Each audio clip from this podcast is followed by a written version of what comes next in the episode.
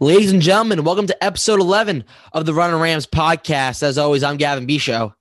And I'm Colin Struckman. And today we're going over Rhody's last two games against Richmond and VCU and pre- previewing their next two games against UMass and George Mason. We're also going over a look across the country last week and this week and across the A10 as well. We got lots to get into, so let's get into it. Karan Iverson clears it. Iverson gets away from the defense, dribbles into the forecourt. Iverson going up. He dunks it home as the buzzer sound. And Rhody, the A10 champs. Odom with four. Odom 30 feet away. Jumper in the air. He's got it. Lamar Odom has won it for Rhode Island. Seconds left to the corner. Shot for three by Stan. Terrell down to eight seconds. To go right. In traffic, off balance shot. Jared Terrell! And for the first time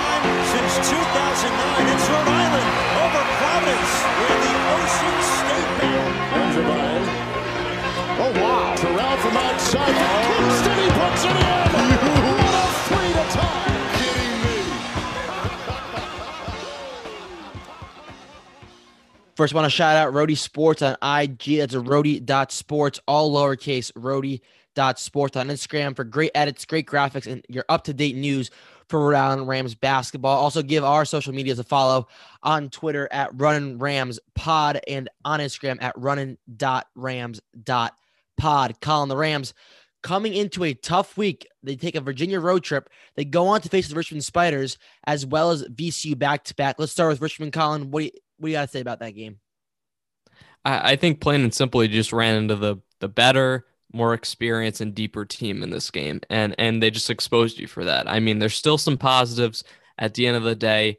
But I mean, is this this team ceiling or are they just going to compete with the elite teams in this conference and fail to compete late in the game and lose by nearly double digits? I mean, the efforts at the end of these games, they're just pathetic. I mean, plain and simple, they're just pathetic. I think they just forget how to play basketball towards the end of the game. That's where their inexperience shows. And Richmond, a deeper team, they've got a lot of seniors on that roster that really showed up late in this game. And Richmond just dominated from the last few minutes on in toward the end of that second half. But the offense seemed to click in the first half. But again, turnovers are are the story for for this game, I think.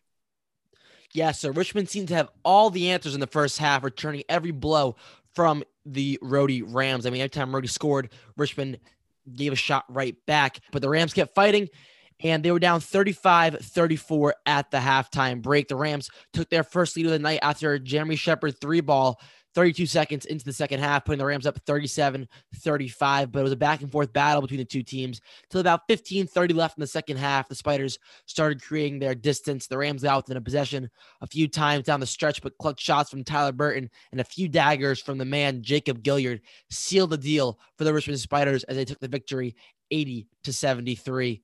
I would say, all in all, the Rams played played very well. I think they competed at a high level, but like you said, we can't start competing at a high level and not win these games. I think Gilyard obviously killed the Rams. He had multiple clutch three pointers at the end of the game and the shot clock and some clutch moments and some clutch possessions. And I feel like all you do is tip your cap to Jacob Gilyard. I mean, his release is so quick and he's just so versatile of a player. You see why he's a preseason first team A10 selection. I mean, he's a stealth, a stealthy steal machine. Again, quick release on the offensive end. And he went six for eight from three. He had 22 points and five steals. I mean, this this starting five for Richmond was just you can see experience. I mean, they scored 79 of the team's 80 points, just the starting five alone. Of the notables, you have like Grant Golden forward. He had 17 points out of rebounds. Blake Grant, uh, Blake Francis had 15 points, four assists, and guard slash forward Nick Ko had 14 points and five rebounds. I feel like the Richmond offense was cutting all over this Rhody squad as they were getting easy buckets down low and getting to the free throw line due to those good looks down low. Yeah, I mean, you mentioned Jacob Jacob Gilyard, and I think in my mind, at least, he's probably the most complete and the best two way player in the conference. I mean, this this team could not stop him. He was all over the floor. He was causing havoc. He was creating turnovers. You know, he, he had a steal. It seemed like every possession, just because he's so dominant on the defensive end, almost as dominant as he is on the offensive end.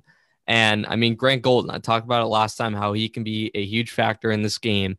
and Rhody just couldn't really stop. Him. I mean, Makhel Mitchell did a decent job at some points, but at the end of the day, not the best performance. Not what you're going to need in a game like this, especially against a big time player like Grant Golden. But he was just an immovable object in the paint. He he just could not be stopped.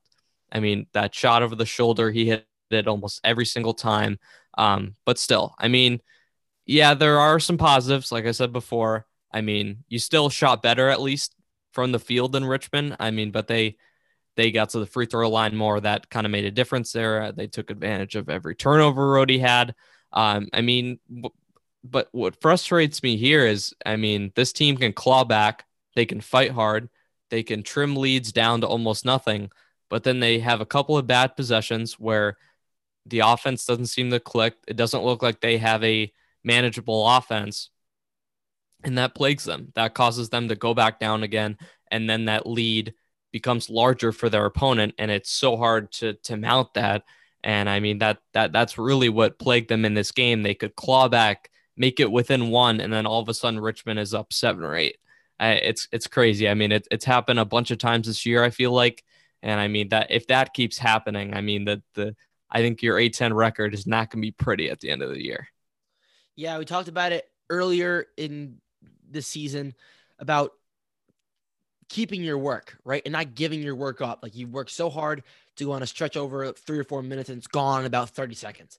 So they got to learn how to hold on to their work. But looking back at Rhody uh, in this Richmond game, I feel like they played well enough to beat 12 out of the 14 teams the A10. I, uh, but they have they have to play even better if they want to knock off a Richmond or St. Louis. I really do think they, they played well. Of course, down the stretch, wasn't really the best. But if you look at team stats, there's one thing that killed them, and it's turnovers. Ram committed 19 turnovers compared to Richmond's seven. That was the difference in Wednesday's matchup. URI shot better by 7%. They out rebounded the Spiders by 10. The Spiders made more threes, but the Rams didn't take as much three point shots as the Spiders did well from three. The Rams did shot 40%. I feel like, and I talked about it last episode, the main goal in this game was to win the turnover battle or at least make it close. And the Rams did not, as it showed to be the difference versus a win and a loss for Rhode Island. I mean, 19 to 7 turnovers. That's a 12. That's 12 turnovers. That's a big margin right there between Richmond and Rhode Island.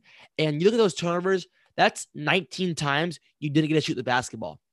For a team that shoots 52% from uh, the field, like obviously you have some turnovers, but if say they had seven turnovers like Richmond, right? That's 12 more shots. That's six more buckets compared to their stats. That that gives them win right there.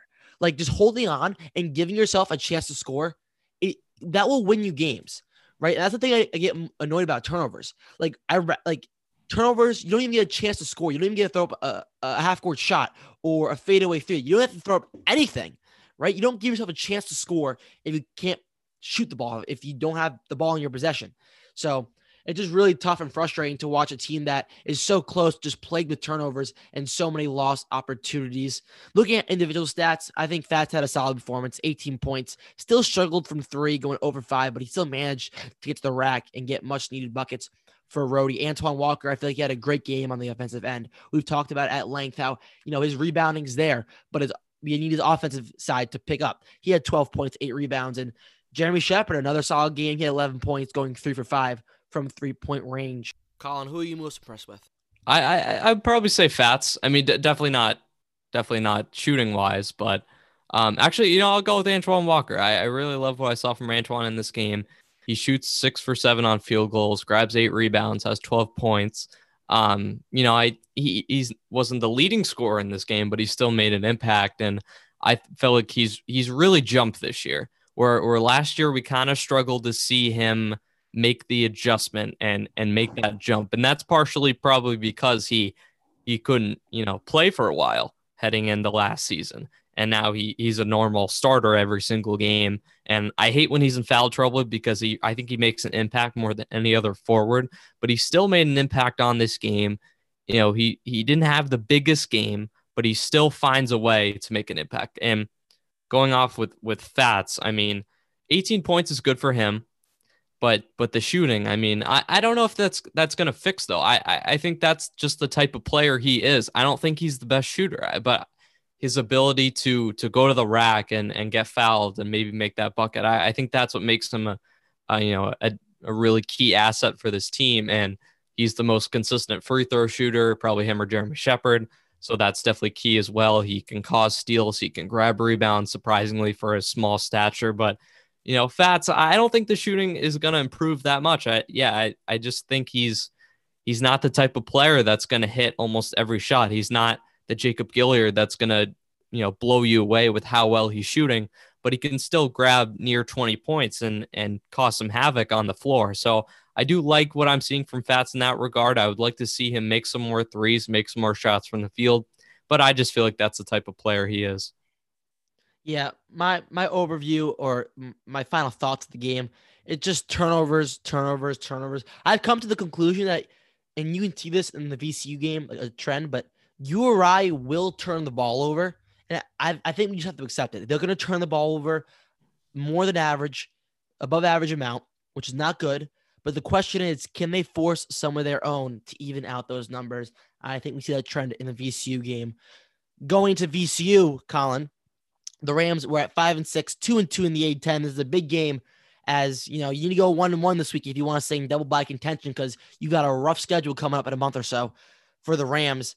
They travel on the road. They they're in Richmond, Virginia still. Uh, that's where VCU plays in Richmond, Virginia. So they didn't have to go anywhere far. But it's another game in which both teams were going back and forth in the early going of this one. VCU got as much as a five point lead twice on the Rams, but the Rams bounced back from both of them in the first half. And this one seemed to be a classic A10 shootout in the making. The game was tied at 40 apiece at the halftime break, with 22 of VCU's 40 points in the first half coming from the bench. URI limited Bones Hyland to only three first half points. Very huge for the Rams. After a pair of and ones and some fast, Fats Russell free throws, a 8 2 URI run at the start of the second half gave Rhody the six point advantage, 48 to 42, a minute in a few three minutes into the second half. As I mentioned before, Bones Hyland only had three first half points. He couldn't stay dormant for too long as he exploded, hitting back to back threes and hitting a pair of free throws, put VCU right back in that lead. Like you said, they go up six. Now they're down two, 50 to 48. The game went back and forth. The, sc- the score was tied 54 54, 13 20 to go. Now, over the next six minutes, could be the best Rhode Island basketball we've seen all year. They shot lights out, superb defense, and they outscored VCU 21 to 5, giving Rhode Island their largest lead of the day at 75 to 59 with 623 remaining. Rhody would go on to cruise to a pivotal 83 68 victory over VCU making the Rams of Rhode Island victors of nine out of the last 10 matchups between these two teams. This was a huge win. I, I really felt like you needed this win to be one of those top teams in the conference late in the year. I mean, this was a tough road trip going to Richmond, going to VCU. I, I get there's no fans, but it's still tough going on the road. Um, but maybe this team kind of found out who they were. Maybe they needed a little road trip to kind of find out who they are as a team because although they've played a bunch of games this year, it's been weird. I mean, they've gone a bunch of different places. They've been at home at the Ryan Center. It's been a little difficult to figure out. So I feel like that might have helped in that regard. But I mean, with Rhode, Rhode Island, they proved that they can finally win a big A10, A10 game. And I, I get they beat St. Bonaventure before, but that was kind of sloppy. Now they beat one of those top teams in the conference and have a very good game. I really feel like they proved that they can be one of those top competitors in the conference. And again, Fats, I mean, does not have a great shooting performance by any means. He only goes four for 11 from the field, but he chips in with 23 points. And I mean, I guess at this point for Fats, whatever you can do, you can do. I mean, I don't care if it's, you know, a struggling performance from the field. If you can still chip in with a bunch of points, be around that 20 point figure, then this team can win. I mean, they've won those past couple of games where he's been in that range and not shot well, like those games against St. Joe's and, you know, right here with VCU. So I think it's really important that also, Bones Hyland. I mean, he was right behind him in this scoring deal. He has 24 points of his own, but still, I mean, Rhody shut out Vince Williams, and that was big because we knew he could be a factor. We knew that. We talked about that on the last episode. So they only really allowed Bones Hyland to go off and have that big game. No one else stepped up for VCU. He was really the only one in this game. Yeah, Bones Hyland, as you mentioned, finished with 24 points, including 20 of those occurring in the second half those 21 points being 75% of VCU's offensive work in the second half, as they only had 28 second half points. Vince Williams only limited to four points. And off the bench, KeShawn Curry, guard, had 11 for VCU. Now, turnovers the Rhody side, there were two standouts. One being Fats Russell, as you mentioned, he had 23 points, nine rebounds, surprising nine rebounds for someone who's 5'9, 5'10. This is his big thing right here. He, Of course, didn't shoot well from the field, but went 13 for 14 from the charity stripe.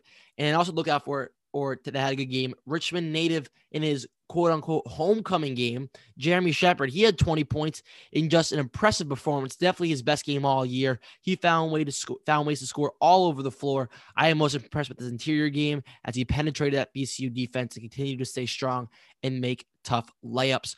Looking at the team stats, something that shoots out is VCU's block numbers.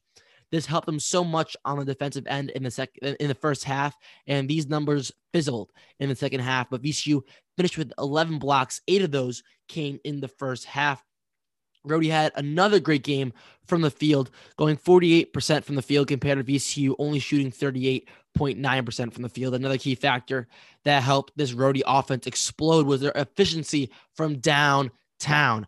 The Rams were able, uh, the Rams Rhode Island rather, were able to go 8 for 14 from 3, 57%, and going a solid 23 for 30 from the free throw line. Uri also re- out rebounded VCU 41 to 26. 11 of those 41 rebounds coming on the offensive end. Now, Rhode Island did turn the ball over 19 times, Colin, which is a lot, but they also forced VCU to commit 16 turnovers.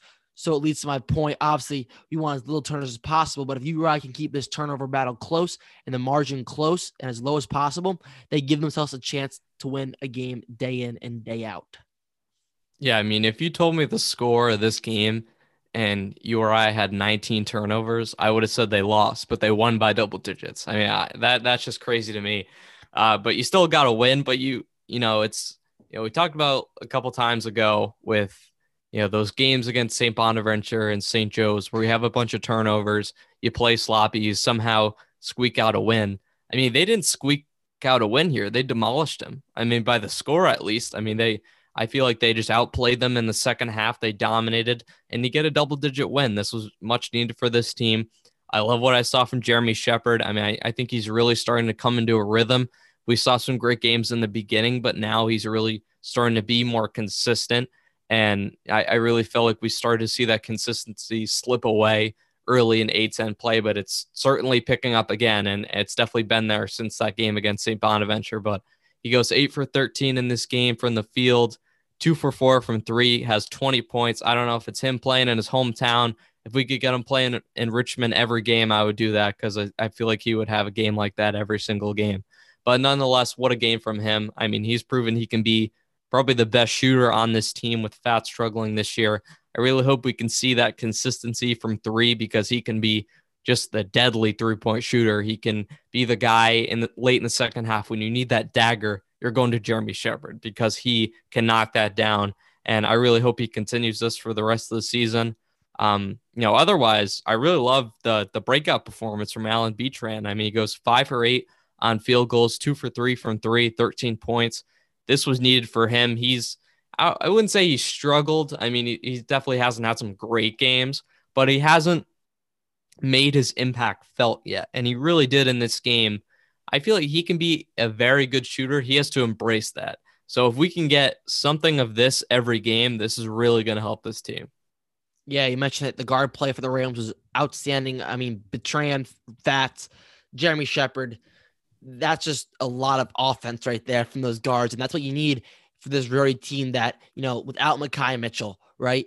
You you rely on Antwan Walker and Makhel, who yes, they they can score, but do they every single game they consistently score 10, 15 points now? So you can need a lot of help from that that guard group, and if they can keep getting that, it's going to be hard to stop this team. Rhode Island moved to six and six and three and two in the A10 after that pivotal win over VCU on the road. Looking up to their next game on Wednesday, they travel on the road to the Mullins Center at UMass. This game's on January 13th, 7 p.m. The game will be on NESN. So, so this game was originally scheduled for February 27th, but it was moved to tomorrow night, the 13th, so that there's room for any need needed makeup games later in the season for A10 play for both teams. As we've seen a couple teams, Richmond went down today. They shut down the program. We've seen in the past, seen St. Bonaventure, UMass get shut down. We've seen all but four teams in the A10 get shut down. So leaving room for that. UMass is three and three, two and one A10 play led by head coach Matt McCall in his fourth season with this Minutemen squad. This UMass team, as I mentioned before, didn't start their season until December 11th due to COVID, which shut down their program for two weeks. This is a very odd team, Colin. They have beat and lost to Northwestern. They beat LaSalle twice and had a, have a brutal loss in double overtime to George Mason, which we mentioned a podcast or two ago, which the Minutemen definitely should have won that game. And we talk about star players, talk about Tre Mitchell Colin. He's averaging 20.7 points, 7.2 rebounds. Do not let the height fool you, though. Standing at 6'11, Mitchell shoots an outstanding 46.2% from three. In the season finale of 2020 last year, these two teams faced off in the Mullins Center, and Mitchell had himself a game. Tre Mitchell, rather, had himself a game, dropping 34 points and grabbing 12 rebounds he's just a stud on both sides of the ball. He's a big force down low, especially when you're trying to drive on him. But he on the offensive end, he's everywhere. Whether it's from downtown, whether it's posted up in, in, in his post game, whether it's just letting him drive to the basket, his mid range jumper. I mean, he's got it all, and he he's definitely the guy to look out for if you're UMass. But some other players look out for senior guard, who's who I seen who seems to be there forever. I I don't remember a year in the past five, six years where he hasn't been here. But guard Carl Pierre, he's averaging 15.2 points. And UMass really relies on their guard game from Pierre, Noah Fernandez, Javohn Garcia, and TJ Weeks, mixed in with Tre Mitchell to get this offense going.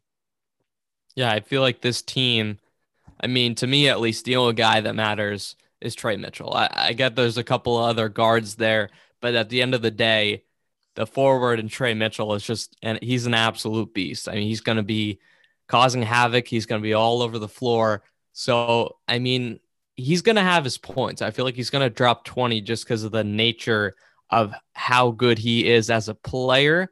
But at the same time, you're going to need to stop him. You're going to need your forwards to come in. Antwan's got to have a big game. I feel like I've said that every time. I feel like Antwan's got to have a big game every game because there's so many just bigs that they've played this year that they've needed them. I mean, Osunniyi and St. Bonaventure, Grant Golden and Richmond, and now you got Tre Mitchell with UMass. And I mean, you have Makhel Mitchell in there as well. I feel like he, you know, will have a decent game.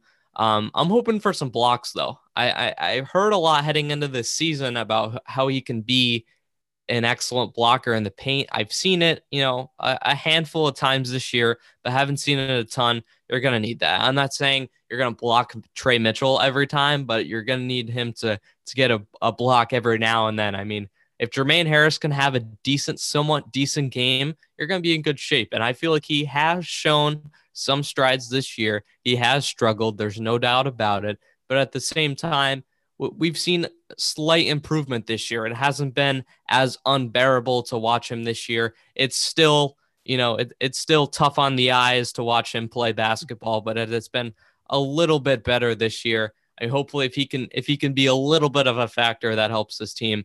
But I I mean I think you got to win this game. I, I get UMass. There's a lot of hype around them this year with Tre Mitchell, obviously. But I mean, just me. I, I haven't watched them that much, but I, I just feel like they're Tre Mitchell or nothing. I feel like if he's not going, this team really struggles. I, I don't think they're a very good basketball team besides Tre Mitchell. I've never thought UMass is very good at basketball. I've never thought they're very good at sports up until their hockey team got good somehow. But I mean, eh, you, you got to beat UMass. Like it, it's just, I don't care what year it is, you got to beat UMass. I mean, they're your rival in this conference. I don't know how much, how, how deep of a rivalry it is because you seem to win a lot but you got to beat UMass. I mean, this is a game you just can't lose. Definitely. And we looked at the keys to victory here, Colin. The Minutemen, they they shoot a decent 34% from three.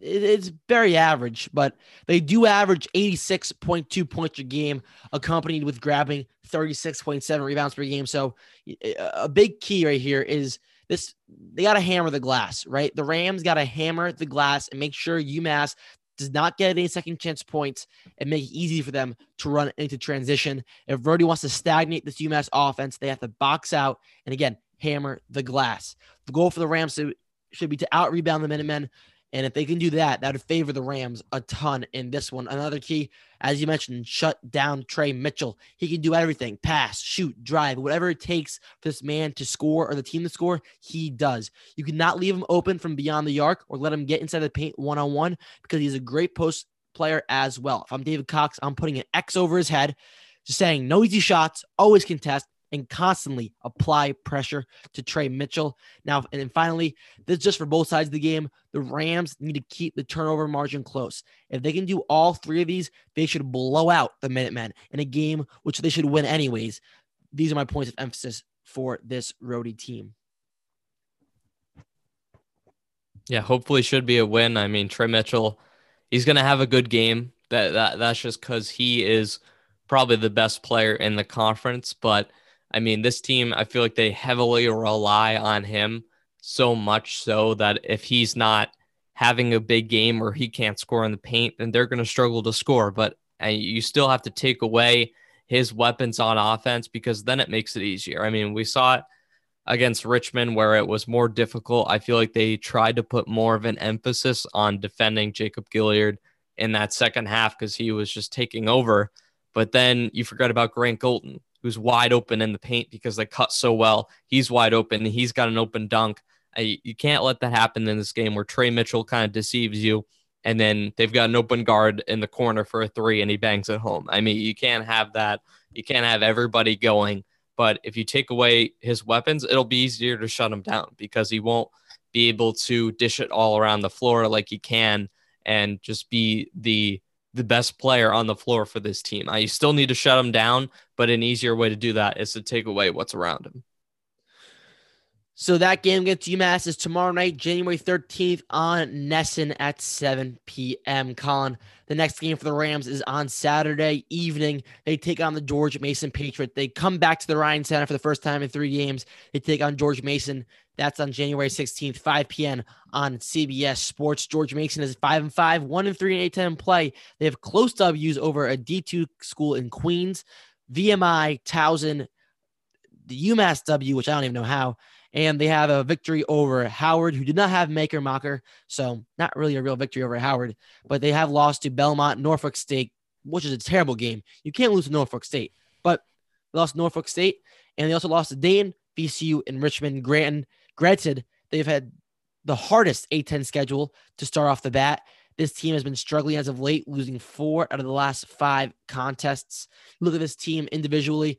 Jordan Miller, right? Guard Jordan Miller, obviously this team star player. He's averaging 15 points and 5.4 rebounds. And standing at 6'6, he poses as a major threat on offense for the Patriots. Another key player to look out for is Rhode Island native freshman guard Tyler Kolek. He attended St. George's in Newport, and he's trying to fill that hole that star Justin Kier left when he graduated last year. Kolek is doing a pretty solid job in the scoring department, averaging 11.3 points. Another name that should ring a bell is forward, six seven forward, AJ Wilson. He's having a down year now, only averaging 9.3 points, 5.3 rebounds. But the last time these two teams met late last January in Georgia, uh, in Fairfax, he had 23 points for the Patriots against the Rams. Other notable players for the Mason Patriots to look out for are guard Javon Greene and freshman Josh Oduro. I mean, this team has definitely struggled this year. There's no doubt about it, but they do have a lot of depth. I, I mean, what what you just mentioned, I, I feel like that's a lot of depth for this team. It's a surprising amount of depth. Uh, obviously, with Kier leaving, he was one of the most talented scorers in the conference. But I mean, this game, I, I feel like you should win. I, I feel like if you lose this game, it's going to be kind of difficult to recover. But I think this is going to be a dogfight. I really do. I think this is going to be a really tough game. I don't think it's going to be easy at all. I mean, they uh, you know, just looking at their wins and losses, they're not great. Like you mentioned before, losing to Norfolk State, nothing, nothing pretty about that. But I mean, they they've proven they can battle with teams at times, and then it kind of slips away. So I mean, these two teams are kind of made for each other, right? They battle for a little bit, and then they take a breather, and then all of a sudden they're down by a ton, and they're going to lose. So maybe maybe they're a match made in heaven. But I mean, Rhody seems to be a little bit more talented, have a little bit more depth than George Mason, but you can't overlook this game. I mean, it's you, you can't be thinking, hey, we're at the comforts of our own home. We're playing a you know mediocre team in George Mason, and you know that that's how you're going to lose. So I mean, this team still has a lot of talent. They still have a little bit of experience. I mean, with AJ Wilson, I feel like he's been there a decent amount of time, but he can be he can be a pretty you know deadly scorer. We saw it last year in that game, like you mentioned before. And considering the Rams have done a you know somewhat decent job of guarding big forwards, this can be another challenge. I mean, coming off of trying to guard Tre Mitchell, you're going to get AJ Wilson. That that there's no you know in between for those two. Those are two very good scores. so it'll definitely be difficult. I mean, for this team, I, I you know it's a little things. We I feel like we say it every time, but if you're not making your free throws in this game, and I don't care who you're playing, I don't care if you're playing you know George Washington, George Mason, you know one of those lower teams, or playing Richmond or St. Louis, you got to make your free throws, and you can't turn the ball over. You can't have more than 15 turnovers because then you're allowing them to have those free points. So I feel that tighten up some things. You got to have another good, you know, performance from three point range. I mean, we saw it against VCU. They shot very efficiently from three. You're going to need it again here. You can't have those possessions where you just take a lousy three at the start of every possession. I feel like the Rams were shooting a lot smarter against VCU. You have to be smarter. You you can't you know, have those terrible possessions and those turnovers, even against George Mason. It should not happen. You just got to clean it up in this game, and you should win this game. Yeah, some keys for me, Colin. Be aggressive on the defensive end. The Patriots are sloppy with the ball as well, averaging 14 and a half turnovers a game. So this should be a game in which the Rams should win the turnover battle if they play smart, selfless basketball. Also, no easy looks for this George Mason team. Foul if you have to. This team shoots a pathetic 62% from the free throw line. Make sure to give them nothing down low, easy, and to foul them if needed because free throws are not their strong suit at all. And finally, for the offense, take high percentage shots. Do not waste trips taking contested, forced shots early in the shot clock. Control the pace of the game and look over all of the options. Roy tends to play, they tend to play better they take more time and run their offense. They become more efficient. They play better from the field, which can help the Rams thwart the Patriots on Saturday. Before we get into scores around the A10 and previous week as well, Rhody has five upcoming games UMass, George, uh, George Mason, Duquesne, George Washington, and LaSalle. There is no reason why this team shouldn't go 5 0 during this stretch. This would be huge if they want to be a double bye contender. If they do that, they'll be standing at a solid 11 and 6, 8 and 2 in the in the league with momentum heading into their toughest stretch of the year. This is big, Colin. Right? You can't lose more than one game in this five game stretch, if not lose at all. Right? UMass, you should win that game. George Mason, you should win that game. Duquesne has been riddled with transfers. No more Sincere Carry, the lead up, leader on that team. You should win that game. George Washington has been struggling all year. You got to beat them. LaSalle, who's beat Dayton, but they've lost to UMass twice. They lost to George Georgia. I mean, you got to beat them. So that those are five games you should win. Not saying you or I will win them. I'm not saying that they are, are going to go five and zero. Oh. I'm saying that they should, if they want a chance to have a double bye spot in that A10 tournament, because after that they have a very tough schedule. They play Dayton twice. They play Davidson. They play St. Louis. So it's just very, very tough for the Rams uh, uh, upcoming after these next five games. So I think they have to take the best of the opportunity they have now, win out those five games. That'll give them momentum going into those really tough ones. Uh, I mean, those are five winnable games. I don't know if they're going to win all five. I mean, maybe we should temper our expectations, but I mean, just looking at it, I feel like they should at least win all five. I mean, if not, go four and one, go at you know at least four and one. Um, but I mean, I feel like that's a stretch that helps them. They've had some tough games to open up the year in the A10. I mean, they've already played Davidson, St. Bonaventure, VCU, Richmond. And I mean, just looking at it, I mean, they have some decent wins already. They've beaten VCU and St. Bonaventure, which are two good teams. You beat a team you should beat in St. Joe's. And then no bad losses so far in A10 play. I mean, only Davidson, which was a game that was just sloppy. And then, you know, game against Richmond where you were competitive, but some things could have gone your way. They didn't. Fortunately, you lose that game, but still, I mean, you've done okay so far. You got a good stretch coming up here. You got to take advantage. So that's going to do it for our preview of Rhody's next two games this week. We're going to get into scores around the A10 from last week and some cup upcoming A10 games. Starting last Tuesday, Fordham taking down Dayton 55 to 54. Fordham's first win against the Flyers in over 15 years. Big time for the Fordham Rams, but not looking good for Dayton. That's a tough loss for them. Davidson defeated Duquesne on Tuesday night, 61 48. On Wednesday, Richmond defeated Rhode Island, of course, by seven. St. Bonaventure crushes St. Joe's by 26, 83 57. And VCU defeats George Mason 66 61. Look on to Friday 10. You have Dayton taking on Davidson. Dayton taking the victory over Davidson 89 78 in overtime. On Saturday, the Rams of Rhode Island took on the Rams of VCU. URI, of course, won by 15.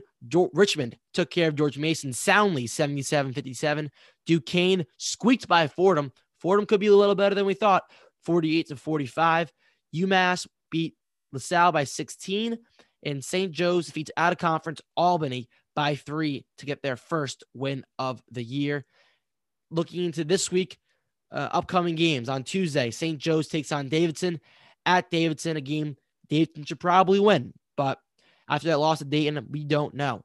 On Wednesday, Rhode Island playing UMass on the road. VCU going to DC, take on George Washington.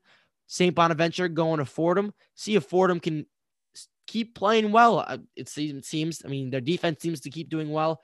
See what they do against St. Bonaventure at home in the Bronx on Wednesday afternoon. LaSalle taking on George Mason. That could be a little preview for Rhode Island fans to see how George Mason will fare against them on Saturday. And Duquesne going on the road to Dayton Wednesday night. This week of Friday 10, we have Duquesne at St. Bonaventure. Should be a solid game. St. Bonaventure should take care of business there. And on Saturday, George Mason at Rhode Island. On Saturday evening, Saturday afternoon, game of the week. We'll talk about it later. VCU at Richmond. A Richmond battle should be a good one. Then Davidson going on the road to Philly to take on LaSalle. Finishing off with some games on Sunday. Dayton on the road going to visit George Washington Sunday afternoon. And then a little later Sunday afternoon, UMass goes on to take Fordham in the Bronx. That's going to do it for last week's scores in these upcoming A10 games. Let's take a quick look at the standings in the A10 as we've now played a, few games in the A10, at least four or five each team, or three three to five each team. Richmond just to top the A10 at three and one, while we have VCU, George Washington, UMass, and St. Bonaventure all at two and one. St. Louis yet to play a conference game due to COVID. They are ranked number 24 in the nation. URI at three and two in the conference. Dayton, Davidson, LaSalle, and Duquesne all at two and two apiece. And George Mason and Fordham at one and three, and St. Joe's yet to win a game in conference play. Quick stat, quick sabermetric stat. Fordham has more A10 wins than St. Louis. Are they better than St. Louis? Maybe, maybe not. We'll see. Just saying, Fordham has more wins than St. Louis in A10 play, Colin. Want to go around the scores from last week? Yeah, first I just want to say that at, after Fordham beat Dayton, that celebration by their coach, I mean, that was just that was awful. I, I've never bad. seen. It was so bad. It was good. I have no, no. That's just bad. It, it wasn't so bad that it's good. I, I, he didn't even know what to do. I guess they haven't won in a while, but he was just like jumping around, and it, it was just oh my god. Like in his was... own space, he just like jumping. around. that was a team. Like he was in his own space, jumping around. He had like one water bottle he threw.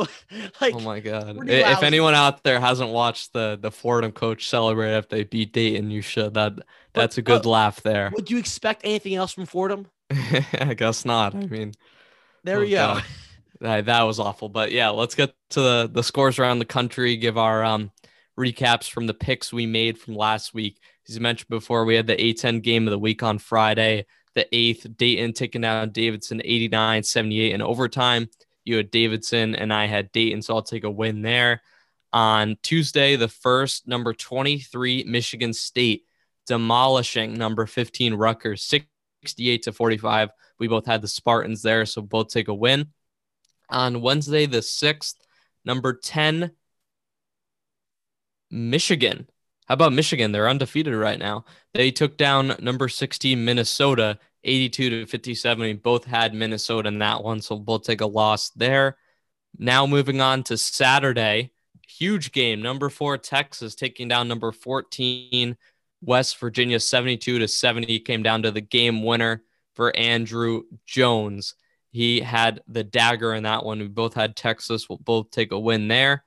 Moving on to Saturday, this game was postponed. Unfortunately, it would have been a fun one. Number 19, Clemson, was slated to go on the road at Chapel Hill and take on North Carolina, but that was postponed. We both had Clemson. Obviously, that game did not happen, so we will not count that toward our record this week. Moving on to Sunday, the final game of our picks. Number five, Iowa taking down number 16, Minnesota in a rematch game, 86 to 71, the final. You had Minnesota and I had Iowa, so I'll take a win there. Let's look at our record for this week. I would go four and one. You go two and three. And now moving on to our overall record, I am a steady nine and five. Unfortunately, you'll be six and eight on the year, but we got a lot of time to make up because we got some big games this week. Oh, and talk about big games. We have blockbusters this week. Talking about a blockbuster we're taking on tonight, Tuesday. So about hopefully, you know, this game might be over by the time this is released, but tonight at 7 p.m. ESPN, number nine, Wisconsin goes on the road to number seven, Michigan. Colin, who do you got? I'm gonna go with Wisconsin. I, I, I just feel like you can't pick against Wisconsin. They've been so good this year. Their only hiccup that game against Marquette. Uh, their only real hiccup this year. Um, but I, I I feel like there's a lot of hype around Michigan. I feel like they're really good. They're you know they're an excellent team, definitely a ton of know. But Wisconsin, they're just deeper. They're more experienced. They're used to the moment. They're used to these big Big Ten games. I feel like that can get them the win in Ann Arbor. So Colin, you mentioned before, I am six and eight right now. I decided to go against nearly every pick I want to make due to my recent struggles. I want Wisconsin to win, but since you know haven't been going too well, I'm taking Big Blue. I'm taking Michigan. Also, I mean Hunter Dickinson, great center, heck of a ball player. It's in Ann Arbor too. I am taking Michigan. Also tonight, number 19 Duke taking on number 20 Virginia Tech at 7 p.m. Colin, who's your pick? I'm gonna go with Virginia Tech. I, I and I'm gonna base this off. They've just simply played more games this year. I feel like I think that helps them in this situation against Duke. I feel like they can get a huge in conference win. I love Virginia Tech. They've been under the radar. I've kind of been on them this year. I've watched a lot of their games. They're a fun team to watch. This should be a good game. I think they take down the Blue Devils in this one. I really want to pick Duke, but I hate Duke, so I can't really pick Duke. Also, I said last week that I will never pick Duke in these picks so I'm not going to go against my word after being one week removed from that statement. Hokies for the win. Tomorrow night, 9 p.m. on ESPN 2, number 15, Texas Tech travels to in state rival number four, Texas. Colin, this is a big game for both teams in the Big 12. Who's your pick? This one could go either way, I feel like, but I'll go with Texas. I feel like Texas has made a huge impact this year on the college basketball world. They've really taken a lot of people by surprise. I feel like they were going to be good. I didn't think they were going to be this good. I mean, they're right up there with Baylor right now. This is it's not a great spot for Texas. They're playing a very tough Texas Tech team at home, but I just think they're too talented to lose this game. Nothing on Texas Tech. I love Texas Tech, but I'm going to go with the Longhorns.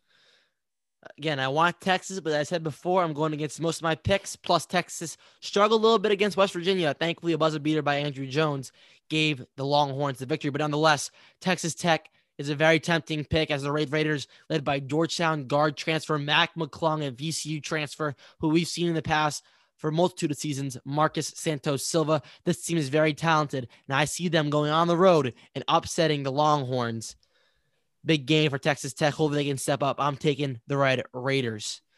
Now, Colin, this Saturday, number two Baylor goes on the road take on number 15 Texas Tech. As you mentioned, a big game, another big game for Texas Tech two big ones this week in the Big 12. That's what you get in Big 12 basketball games at 4 p.m. on ESPN.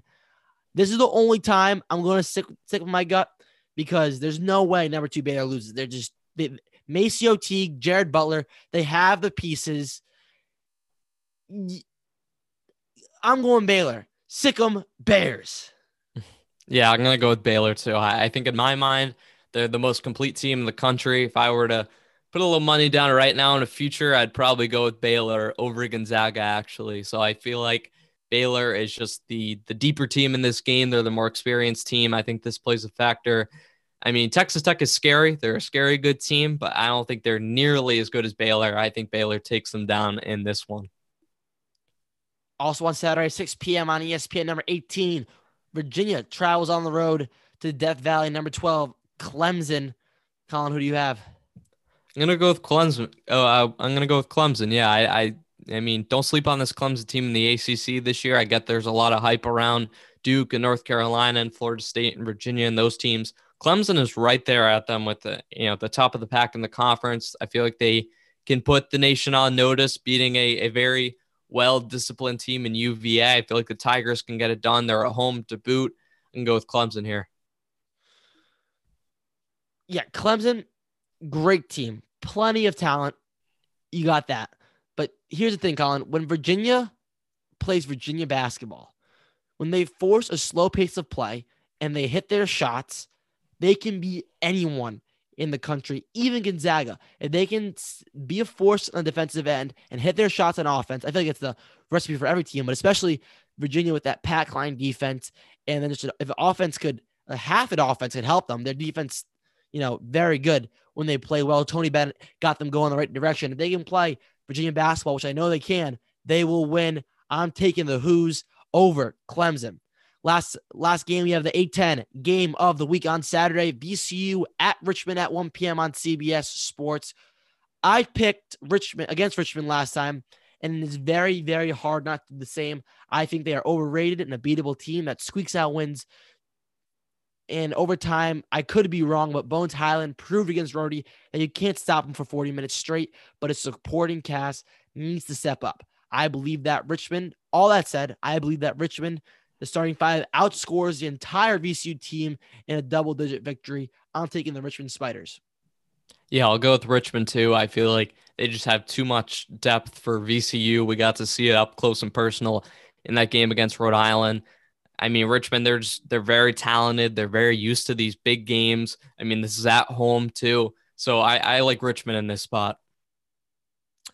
Well, that's going to do it for our picks. And for our episode this week. The Rams taking on UMass on Wednesday and George Mason on Saturday. A lot of good games to look out for this week in the A10 and in across the country in college basketball. That's going to do it for us today. Stay safe. And as always, Rhody, Rhody, Rhody.